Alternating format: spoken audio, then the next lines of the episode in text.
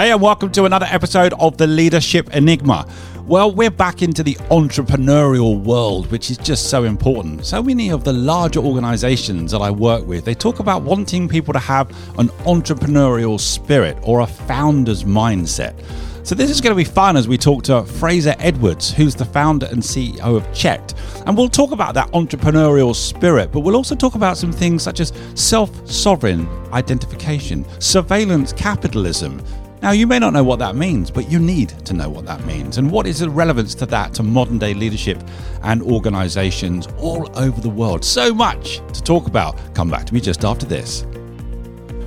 During constant change, your leadership has never been more important to create a better and more inclusive world. You're listening to The Leadership Enigma, a podcast for the insatiably curious to explore the power of human centered leadership to create real momentum for positive and sustainable change. Whether you're an entrepreneur, business owner, or corporate executive, each week we speak to global experts, academics, rising stars, ambitious upstarts, and disruptors as we discover that success leaves clues. Now, here's your host, Adam Pacifico. So it's a massive warm welcome. Fraser, how are you, my friend? You can see in sunny London for a change. We can um, do. We just lost your we just lost your sound there for a moment, but now we can hear you saying you in sunny London. Yes, yeah, yeah, and uh, hopefully you can see the background behind me, which uh, I've managed to find in the WeWork that I've managed to kind of plonk myself in in a secret room that they have hidden here with a wonderful background and strangely a pool table, which uh, I can't really complain about. No, you can't complain about a pool table. Now, I think anyone just glancing at that immediately might think you're in the Middle East somewhere. But no, that is indeed London and one of those rare occasions where it completely blue sky uh, with the kind of uh, some of the iconic buildings behind you as well, which is good to see. Oh, exactly. And uh, and how are things with yourself? We're all good, actually. I'm looking forward to this conversation because this is fairly and squarely in the entrepreneurial conversation, which I, I always love. I enjoy. You are an entrepreneur. We'll get on to that. But Fraser, tell us a little bit about your background growing up, because I know you came really from a, a, family of engineers. So there's perhaps no surprise you've, you've gone into the field that you've gone into. But just tell us a little bit about some of those influences uh, as for you growing up, and then that will lead us neatly into what you're doing now, what you founded. Yeah, absolutely. So I uh, grew up in the northeast of England. Um, not that I have the accent anymore. Um, so just maybe 10 miles south of Durham um, which may sneak through whenever I say Durham.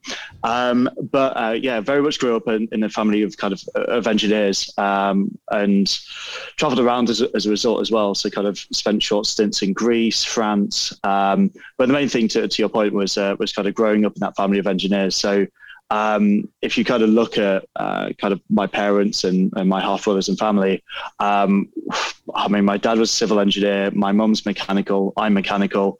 Uh, then I have an uncle who's a chemical engineer and two half brothers, one of whom is uh, a civil engineer and the other one who's another uh, who's an architect.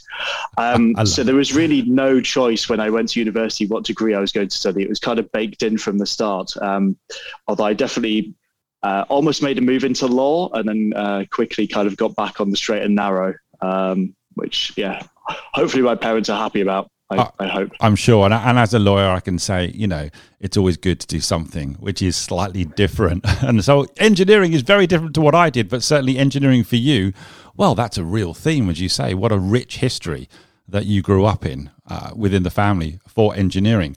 And so was that always a passion? Did you just kind of feed into it and think, yeah, this is for me. I'm surrounded by it. I love it. This is what I want to do.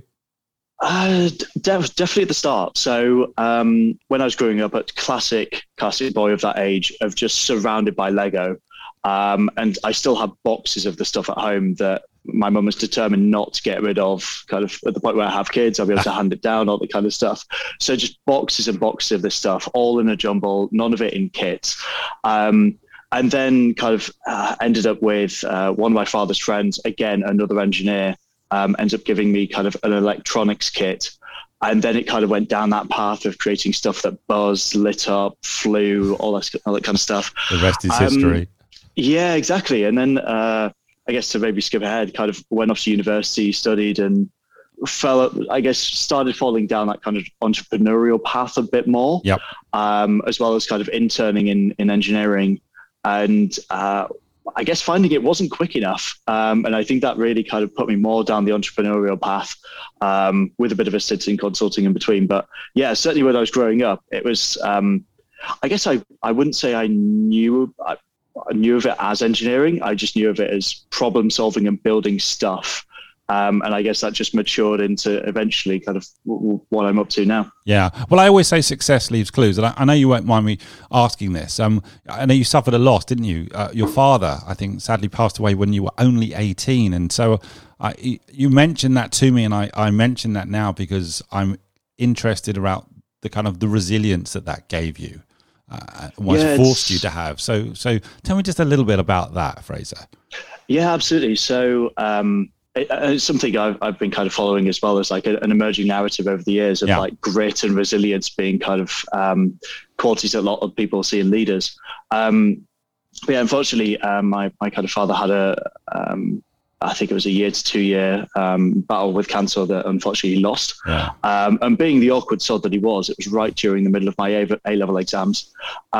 so I, would kind of like obviously once once the kind of battle starts, somehow it just becomes normal life. Right. Um, so the fact that every so often he'd kind of be taken into hospital at the same time that I was kind of studying as well as um, working at least a couple of jobs. So I think at the time I was working a bar, working in uh, of all places Burger King. Still, I think one of the best jobs I've ever had.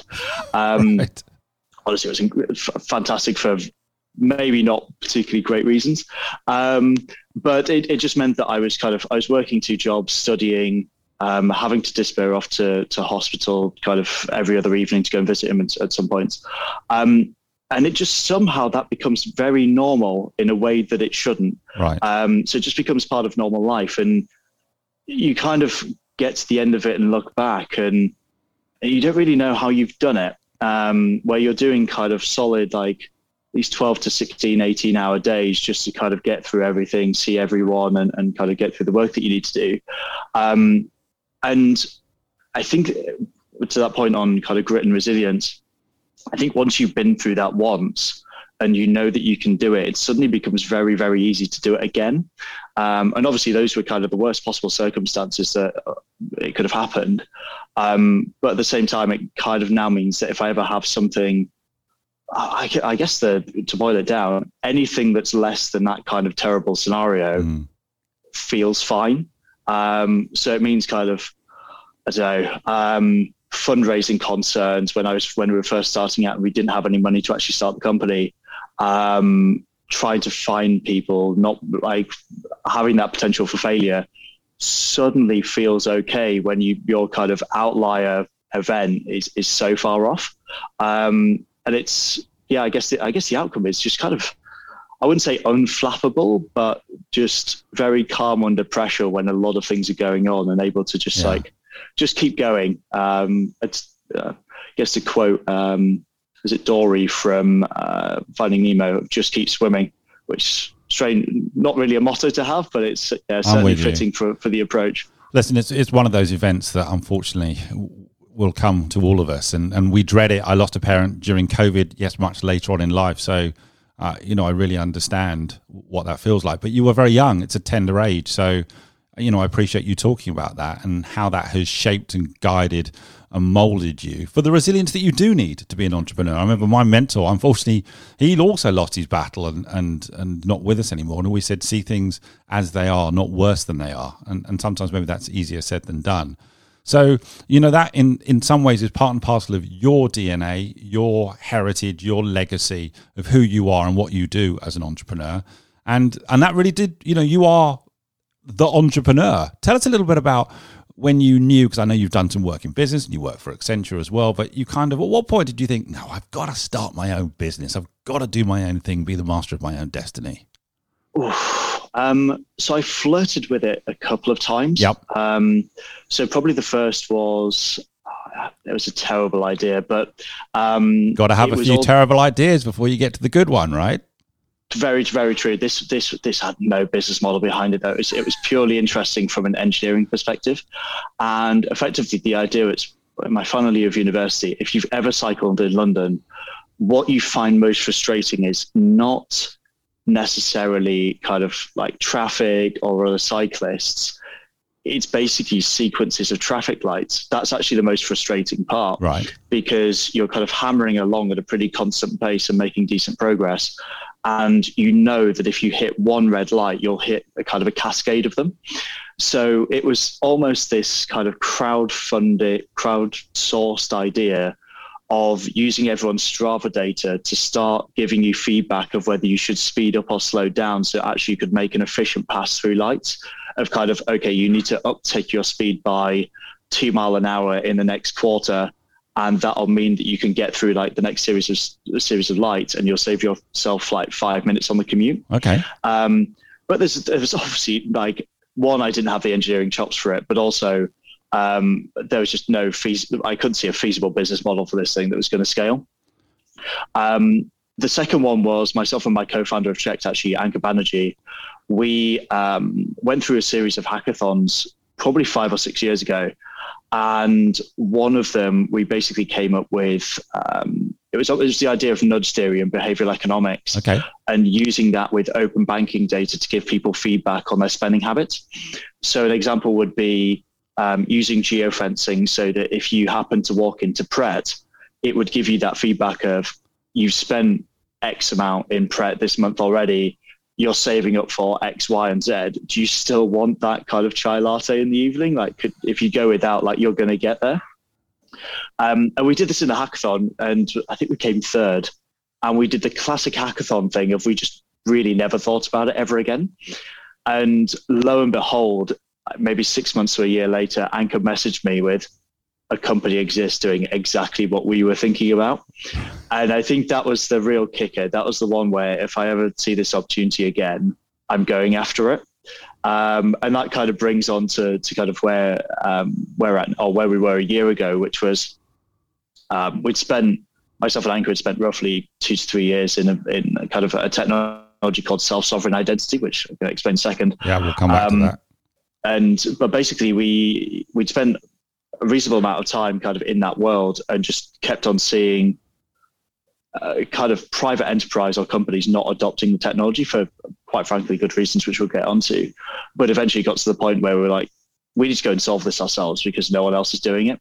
Um, and after after those first two experiences, the first one which was absolutely not viable, although I'd love someone to create it. But fun. Exactly. And the, the second one, which was this was definitely viable, we just didn't have basically the confidence to do it Right. um, for, for various reasons.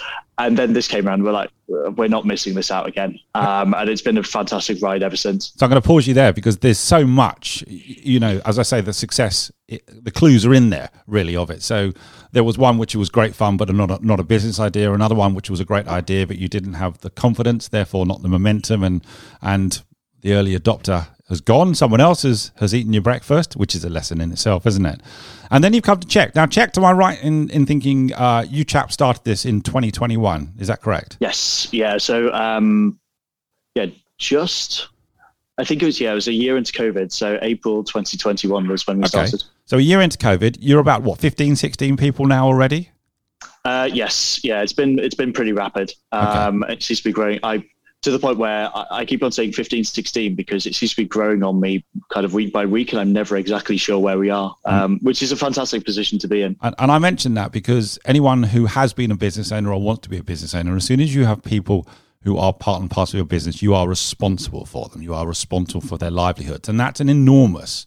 Uh, that's an enormous challenge in itself. Um, tell me something else. I think you've raised money as well, haven't you? Or, or, or almost had a, a book valuation on you. Can you just give the listeners an idea of because it's rapid stuff. 2021 you started, and here we are in 2022. Just give the listeners an idea of kind of where you are because you're in the technology space. Yeah, absolutely. Um, so within probably nine months of starting, uh, we'd raised twice. So the first one was 700 grand. Yep. Um, this is all US dollars, 700 grand. Um, then we followed that with a further 2.8 million, um, again in dollars, against a book valuation of, or sorry, against valuation of around 43 million. Um, and a lot of that was tied to kind of the space we're, space we're playing in. So um, we are kind of in in the crypto space, Yeah. and obviously kind of attracted those valuations certainly during the bull run. Um, but it was it was pretty rapid progress. Um, it was incredible, um, especially as a first time founder. It was a really, it's weird speaking to other people and going, is it really this, I wouldn't say easy, but kind of, does it happen this well the first time for everyone or is this just us? Um, so Not very, your first time surreal. though. Let, let's be honest. This, this isn't your first time because you say you've dabbled before or you've missed out before. So you, you've, you've seen an opportunity and you've grabbed it. So in, in some Very ways, true. give yourself some credit as well because we, we just talked about some of the experiences you've had and some of the things that haven't worked out, some of the lessons that you've learned and here you are. So you're being humble. I know that, but I love these stories. And just tell everyone, how old are you? Uh, just 30. Um, so young, so young. and, and I have sports yeah, injuries your age. Anyway, that's another. Yeah, no, I mean, probably even worse. I keep on being told that I look even younger, which um, do look so, young, yeah, is, trust me, that's a good thing. So I mean, this is amazing. Look, you, you've raised money twice. You've got a book valuation of forty-three million dollars, and you started it in twenty twenty-one. I want people who are listening to this, whether they're seasoned executives or whether they they're young adults, you know, thinking, "What shall I do next?" you got to do it. Grab your opportunity. There is success to be had out there, not just monetary success, but also I know you're living your passion as well, and you're using uh, the skills that you have and your engineering background. And so you're in this space that this is where you're going to have to help me and you're going to have to help the listeners. All right. So we, are going to take this slowly. And I might ask some daft questions, Fraser, but I know you'll be kind to me. So you're in this space of self sovereign identity. Right. What does that mean? Yeah, very good question, and something that actually the the kind of I'll use SSI as a as an abbreviation quite a lot because self sovereign identity is a mouthful on its own. Okay, SSI. That, All right, go for it. Give us what that yeah. means. Um, so, self sovereign identity, really, the easiest way I, I, can explain it, and this was, I guess, how we were talking about it before, is to start to compare it against what happens right now with most people's data. Okay. And use me as an example, Fraser. Use use me if that helps. Exactly. So a lot of your listeners will yep. have probably heard the term uh, surveillance capitalism, and it's normally accompanied with um, the kind of statement of um, if you're not paying for the product, you are the product. Um, and what they're kind of meaning there is uh, the kind of the likes of Facebooks, the Googles, maybe even Netflix, and kind of the way that they soak up data about individuals um, and then monetize that data, typically through um, selling that data onto maybe brokers um, using that for advertising and selling ad- advertising that's targeted specifically at you or your your demographic. Right. Um, and also just generally hoarding data about people to try and make as much money from them as possible. Um, there's been a long history of what people call uh, user-centric identity, but even even when it's kind of user-centric, it's typically trying to grab as much information from someone as possible, so then go monetize it. And probably the best example of surveillance capitalism was uh, kind of Facebook scandal with Cambridge Analytica. Ah, right. Yeah. Remind remind everyone about this. Absolutely. So this was where, a case where um, a load of people were providing data to Facebook. Um, Cambridge Analytica um, basically came into uh, and started accessing Facebook's data um, and really creating quite sophisticated models about kind of voter behavior, demographics, um, I think both in the UK, but certainly the uh, sorry, certainly in, in the US, but also I think in the UK. Right. And started using that to mani- manipulate or well, yeah, manipulate kind of votes in elections. And people had kind of provided that data in good faith to to Facebook without any real idea that it's it was being used in in this kind of fashion. Um, but there are other downsides to this. There's not just this kind of terrifying like surveillance part of it there's also just the terrible user experience. So, um, you yourself, Adam, probably have somewhere between two and 300 um, kind of accounts with different websites, different companies. Um, and they're typically just do, doing that to kind of lock you in, build that relationship, and right. really tie you in and get, but also get more data from you.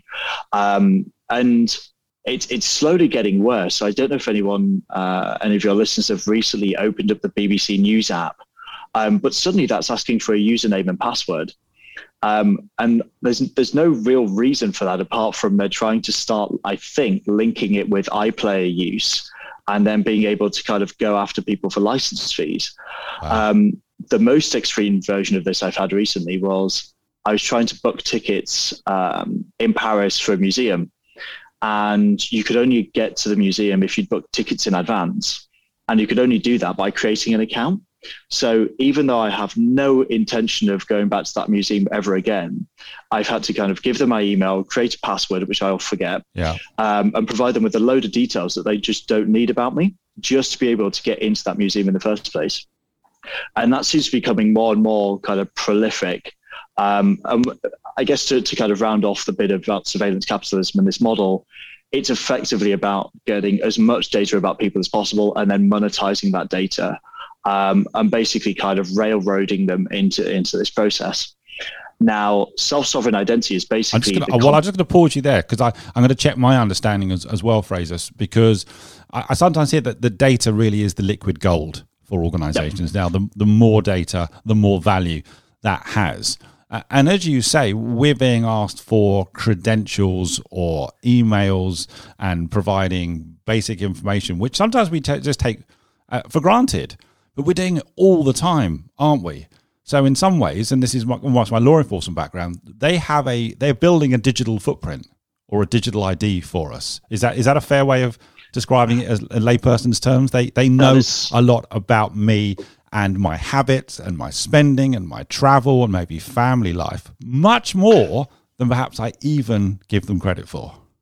That's a perfect way of describing it. And there's a fantastic anecdote which shows kind of how a really creepy anecdote that shows how well they could start predicting your behavior. Right. Um, there was a classic uh, story in the US, I think it was, where, um, and this was just using loyalty cards, um, and there was a family whose daughter was uh, using the loyalty card.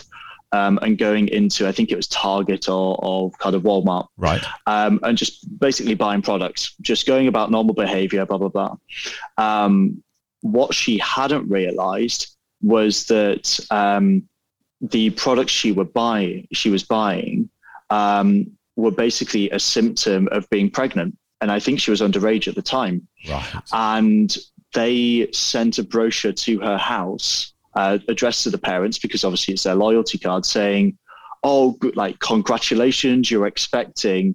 And basically wording it as like you've been buying all these products oh, and we wow. kind of know that this is coming um, and I can't remember whether she already knew or not, but she certainly did after the brochure landed, and it just un, like unfurled this whole storm of kind of it just it really um, really showed how well that kind of prediction is, and also just how much of that kind of digital footprint you can wrap into a prediction, even where um, it may be better than you know yourself to, to the point you just made. Yeah.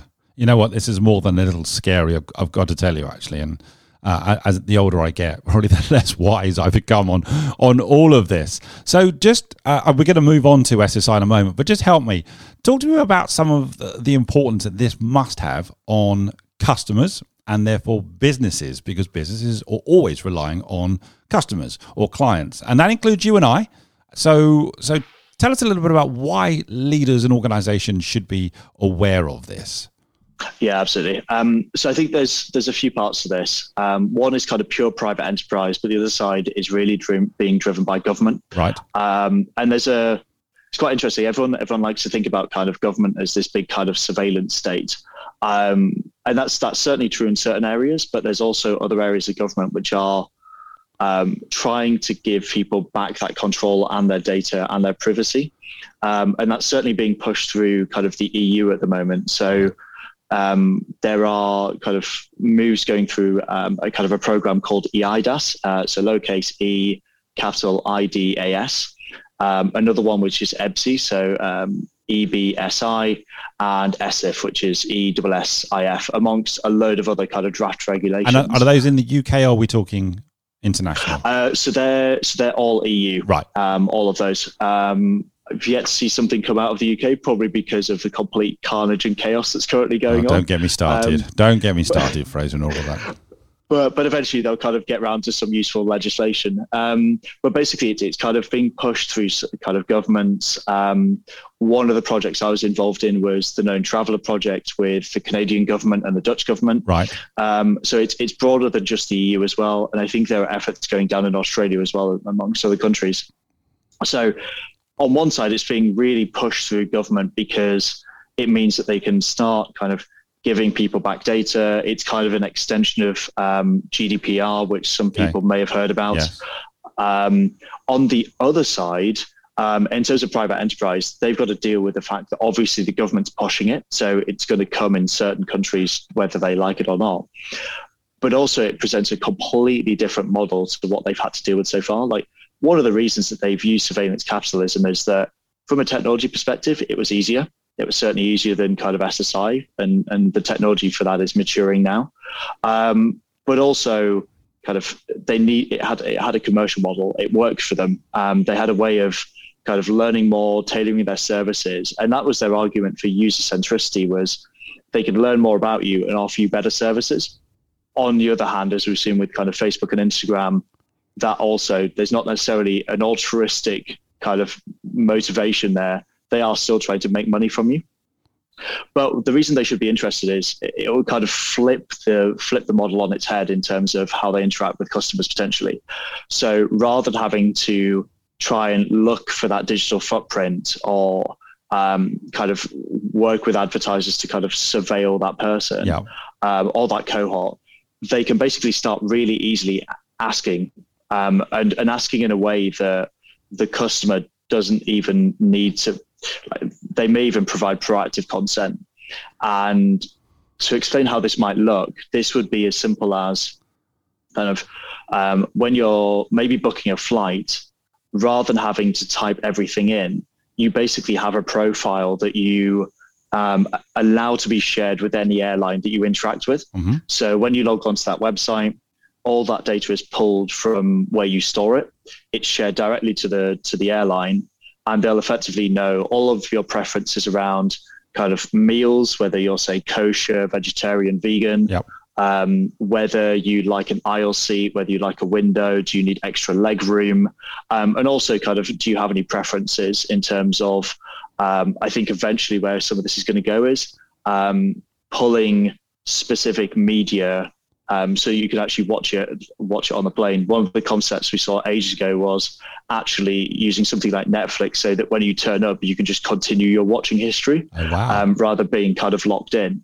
And so this means that you're kind of sharing your preferences, but doing so in a way that you can control. So they get all of the information they want about you, but without having to do it via kind of nefarious means or and also it's impacting your customer experience because it's now yeah. it sounds like it's it's bespoking your customer experience for your preferences exactly. and your likes and your dislikes and and therefore in some ways that's adding value uh, because there was yes. there's still that phrase you said which is which is bouncing around my head that if you're not paying for the product you're the product yep. and in this way there's i'm giving my data or i'm creating template data I'm okay with that. And I know that that's making my experience easier and more beneficial or more tailored to me. Um, have I got this right again, Fraser? Exactly. Okay. And, and, and on, on, on the other side, if you're looking at, say, e commerce, it would be the ability to kind of, whenever you go onto a website and you, even if you've never interacted with them before, right. you could share proactively some information that allows them to completely personalize everything for you without you needing to create that account. So suddenly they can do what they've already been trying to do anyway, but without the friction of having that account. Um, and the best, probably the best, where I really hope this is heading in e-commerce yeah. is obviously the peak of, of the experience at the moment is Amazon's one click, where you just go onto their website, you find something, one click, and it just shows up at your house. And this has the ability to achieve that for any website that you interact with. Okay. Um, like everything just works. And and to be honest, that's before probably one of the more transformational things. And this will hit on a little bit of an explanation of what SSI is. So okay, so let's start. Let's let's go into that now because I, am hoping that the listeners already are thinking, hang on, this is relevant because we have customers. I might have ten customers, ten thousand customers, ten million customers, but they're customers. And and if we're talking about data and we're all working with data, this is now about how do you interact with them? How do you improve the customer experience? So this is this is this is good. I wanted to have this conversation. Ssi self sovereign id help us with with a simplistic definition of that for my benefit fraser. Thank you. Yep. So that's effectively a, a paradigm where you control or hold the data. So it's no longer only with the company. Yep. you have a copy yourself. Um, you can decide what you receive what you share um, f- who you receive that from, who you share it to, and also the, the freedom to kind of port that data around as you see fit. Um, a couple of great examples here are um, obviously that kind of one click experience, but also kind of more relevant one as you're heading into kind of influencers or general social media right. is the ability to pull all of your data from somewhere and just port it straight into somewhere else. Um, Can so you give me an example to, of that? Yeah, absolutely. So, um, if say you had a streamer on who used to be on YouTube or Twitch, yeah. and they wanted to port everything they've ever done to a new um, kind of website or, or um, new channel, at, the moment, there's really no way of moving that data around because it's locked into the original platform. Right. Okay. And this kind of idea that you hold or control that data and can do whatever you want with it means that you can effectively port not just kind of all of your content, but also all the history and potentially even uh, kind of followers that you have across. So suddenly you're able to completely just shift yourself and shift your data around as you see fit. And this um, is, and I, am forgive me for interrupting. There's a custody element here, isn't it? That if I give my yes. data to someone, so if I'm with LinkedIn or Facebook or Twitter, I've given them my data and my my followers or whatever it might be. They have custody of that right now. I don't, do I? No, and that, it's a, and I guess for, for your legal background, it's it's quite an interesting one where right now, yep. the way that your data is treated is that actually it's LinkedIn's. So probably the, the biggest example of this is anyone using kind of Google's uh, suite of tools. Um, if I remember the terms and conditions correctly, all of that data is Google's. Like right. all, it's not yours. You you don't have any rights to it. Um, it's it's theirs. And to your point with LinkedIn, it's it's LinkedIn's data. Like you can request a copy, yes, but it's very much their data. Um, and this kind of flips it on its head and says, no, your it's your data, and they just happen to have a copy of it for processing. It just it, basically inverts inverts the roles. This is a potential uh, game changer, isn't it? Oh, ab- absolutely, and and probably the biggest thing, and this is where, to your point on kind of improving customer experience, like opportunities, all this kind of stuff. One of the biggest things right now is because that data is siloed inside different companies. Yep different kind of categories of data live in different places. But in this new model where you're the kind of central repository, um, you you kind of collate all that data into one place. So what that means is data that historically never lived together is now all together. Um, the perfect example of this is um, so some of your listeners may have come across IATA Travel Pass. So uh, IATA is kind of the um, industry body for airlines. Right. And they worked with a company called Evernym, who are one of our investors, to build um, a mobile app for uh, air travel during COVID. And the whole idea was it would pull in your passport, your boarding pass, COVID tests, antibody, um, COVID, sorry, COVID vaccinations, antibody tests, yep. and maybe something like a passenger locator form and it would all be in one place. So instead of you kind of turning up at the gate and showing, here's my passport, yeah, here's three different pieces of paper. I've got to fly on Sunday. I'll be doing just that, right? Here, there's a bit of this and a bit of that and a bit of this and yep, okay. exactly. And and uh, to to give a, a, an example, I had over over Christmas. I was coming back from from Egypt. And uh, the person at the um, at luggage drop off was there was just this huge, huge queue way out the building because they were checking all of the names against each other. They weren't checking whether any of the piece of paper are actually valid or not. They were just checking that all of the names matched up. Um, and this basically starts pulling all that data into one place. So you're no longer going, here's one piece of paper, here's a third, here's, here's a fourth. You're actually going, okay, here's everything. You've got an entire data packet that you couldn't get from me before. Right.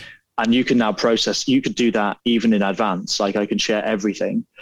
But it's a great example of pulling data where historically it all lived in different places. Your boarding pass would be in your mobile app or your back pocket. Your passport obviously is in your back pocket or, or your wallet um, and then you've got kind of antibody tests being piece of paper pdfs that may be stored in yeah. files on your phone or a picture and then you've got the piece, oh, sorry, the passenger locator form, which is yet another piece of paper. And this just kind of brings it all together. And I think one of the biggest opportunities with, with self sovereign ID and SSI is that you can start creating these opportunities where the data didn't exist together before. It does now, and you can offer an entirely new service that you couldn't before. Um, to give a really quick example, yeah. one thing could be um, if you go into a shop or order something online and you buy something that's substantial, so a laptop, a TV, fridge, mm-hmm. some uh, car, um, and obviously you want to get that insured. And obviously, whenever um, you come to claim on something, the headache is always where the hell is the receipt? Somewhere, usually that you've either lost or it's in the bottom of a drawer that you've forgotten yep. about. Correct. And in this scenario, effectively, the receipt would come straight to you um, in a digital format to your wallet. You could immediately share that straight onto the insurer. The insurer knows that you bought it. They know that it's yours. And if you ever come to claim on it, they also know that you kind of have control of that asset. And so you've completely eliminated that whole game of, I, I somehow need to prove that this laptop I bought two years ago is genuinely mine and I dropped it like it, I don't in the sink for whatever reason. Um, so that's something where historically it was okay. uh, painful and difficult, and now in the system becomes extremely easy because the data is all in one place. Now we're bound to have people listening to this thinking, "I've never heard of this." It sounds as if it could be a, a, real game changer. I mean, just the valuation of your business in 12 months should give should be a clue to some people that, that there is something going on here. Uh, a question: What is going to be the thing that you, you talk about? It will invert things. It, it takes the power almost back to the people. And yep. what's going to make that happen? Because there will are there some companies are thinking, well, it's never going to happen. I don't have to do that, do I? Or people don't know what it is yet, and it will take years to happen. Is there going to be something that will force this to happen or flip it? Yeah, uh, I think a couple of things. So okay. I think the first one I kind of alluded to with like there is regulation coming, so right. this is going to be almost enforced or put in by the governments anyway. Right. But I think the second dynamic is something that we saw with kind of remote onboarding, and I'll just explain that really quickly. So, um, if anyone's kind of opened up a bank account online recently, rented a car, maybe an insurance or mobile phone, yep. or um, I mean, pretty much anything now, you'll typically be scanning a passport or a driving license with your phone and you'll be taking a selfie. That pretty much seems to be the onboarding journey. Yeah. And maybe three or four years ago, the only people doing that were the neobanks, the likes of Monzo, uh, kind of Revolut. They were the only people right. who were doing it because they were completely digital. They didn't have branches. Okay. Um, but basically, everyone found that that worked so well and the onboarding journey was so smooth. Everyone does it now it, it doesn't matter kind of what service you're signing up for. If they need any level of assurance of who you are, they go through that journey. Right. And I think this is going to happen with with SSI. I think there's going to be one domino that falls, and then suddenly the user experience will be so good that it will just span straight across things very, very quickly. Okay. Um, and to give the final bit that I think will kind of help it on its way, there's been a few I guess, recently the big moves or acquisitions that kind of show that this is already starting to happen. Right. So, um, as I mentioned, one of our investors, Evernym, they were acquired by Avast, the antivirus giant, back in kind of November, December. Okay. Um, so that's kind of that's one big one. Um, Salesforce, yeah. who some of your listeners may know, that that giant uh, bought a company called Credential Master, which was focused on issuing and consuming kind of uh, data in an SSI structure. And most recently, probably is uh, is Block. Um, so Block is uh, the company that was formerly Square. Right. Um, so there's obviously kind of multiple things under under that kind of brand name, um, but they've gone headlong into SSI. Um, they're calling it Web five, but it's effectively kind of self sovereign ID. Um, and basically, you've got suddenly these kind of big three giants, obviously coming at it from very different perspectives, but all making moves in, in a positive direction. So if you're looking at kind of that regulation, then the like the potential for something to snowball once it's in there, you've got three companies that are really looking at actually putting this in people's hands. So suddenly you're you're actually fulfilling the criteria for the second thing I mentioned very very quickly. So I it's it's all kind of it's all happening. It's like it's all it's like a tinderbox and it's all just kind of ready to go. Wow, I mean so much to take on board. Without a doubt, lots of people will be thinking, "I've never heard of this," which is exactly yep. my response when we first we first connected. But I just thought this is super important. How do people connect with you? Get in touch to learn more, continue the conversation, get you to assist them really get ready for this. What's the best way, Fraser? Yeah, absolutely. So uh, I guess a couple of ways. So probably the easiest way is uh, on Twitter. I'm uh, at Fraser underscore again. Um, give it, uh, actually, here's a classic example of where things have broken down. Couldn't remember the password to my original account. Didn't have access to the email alike. address. and but I, I, also didn't have access to the email address anymore. So the whole thing is completely lost. I can't ah. even reset it. So it's just gone. Um, so yeah, um, at Fraser underscore again.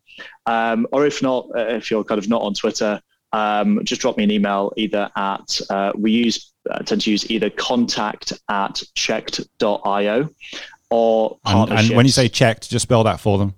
Yeah, absolutely. Very good point. Uh, so C H E Q D, uh, because there are no longer any uh, proper words left that are short.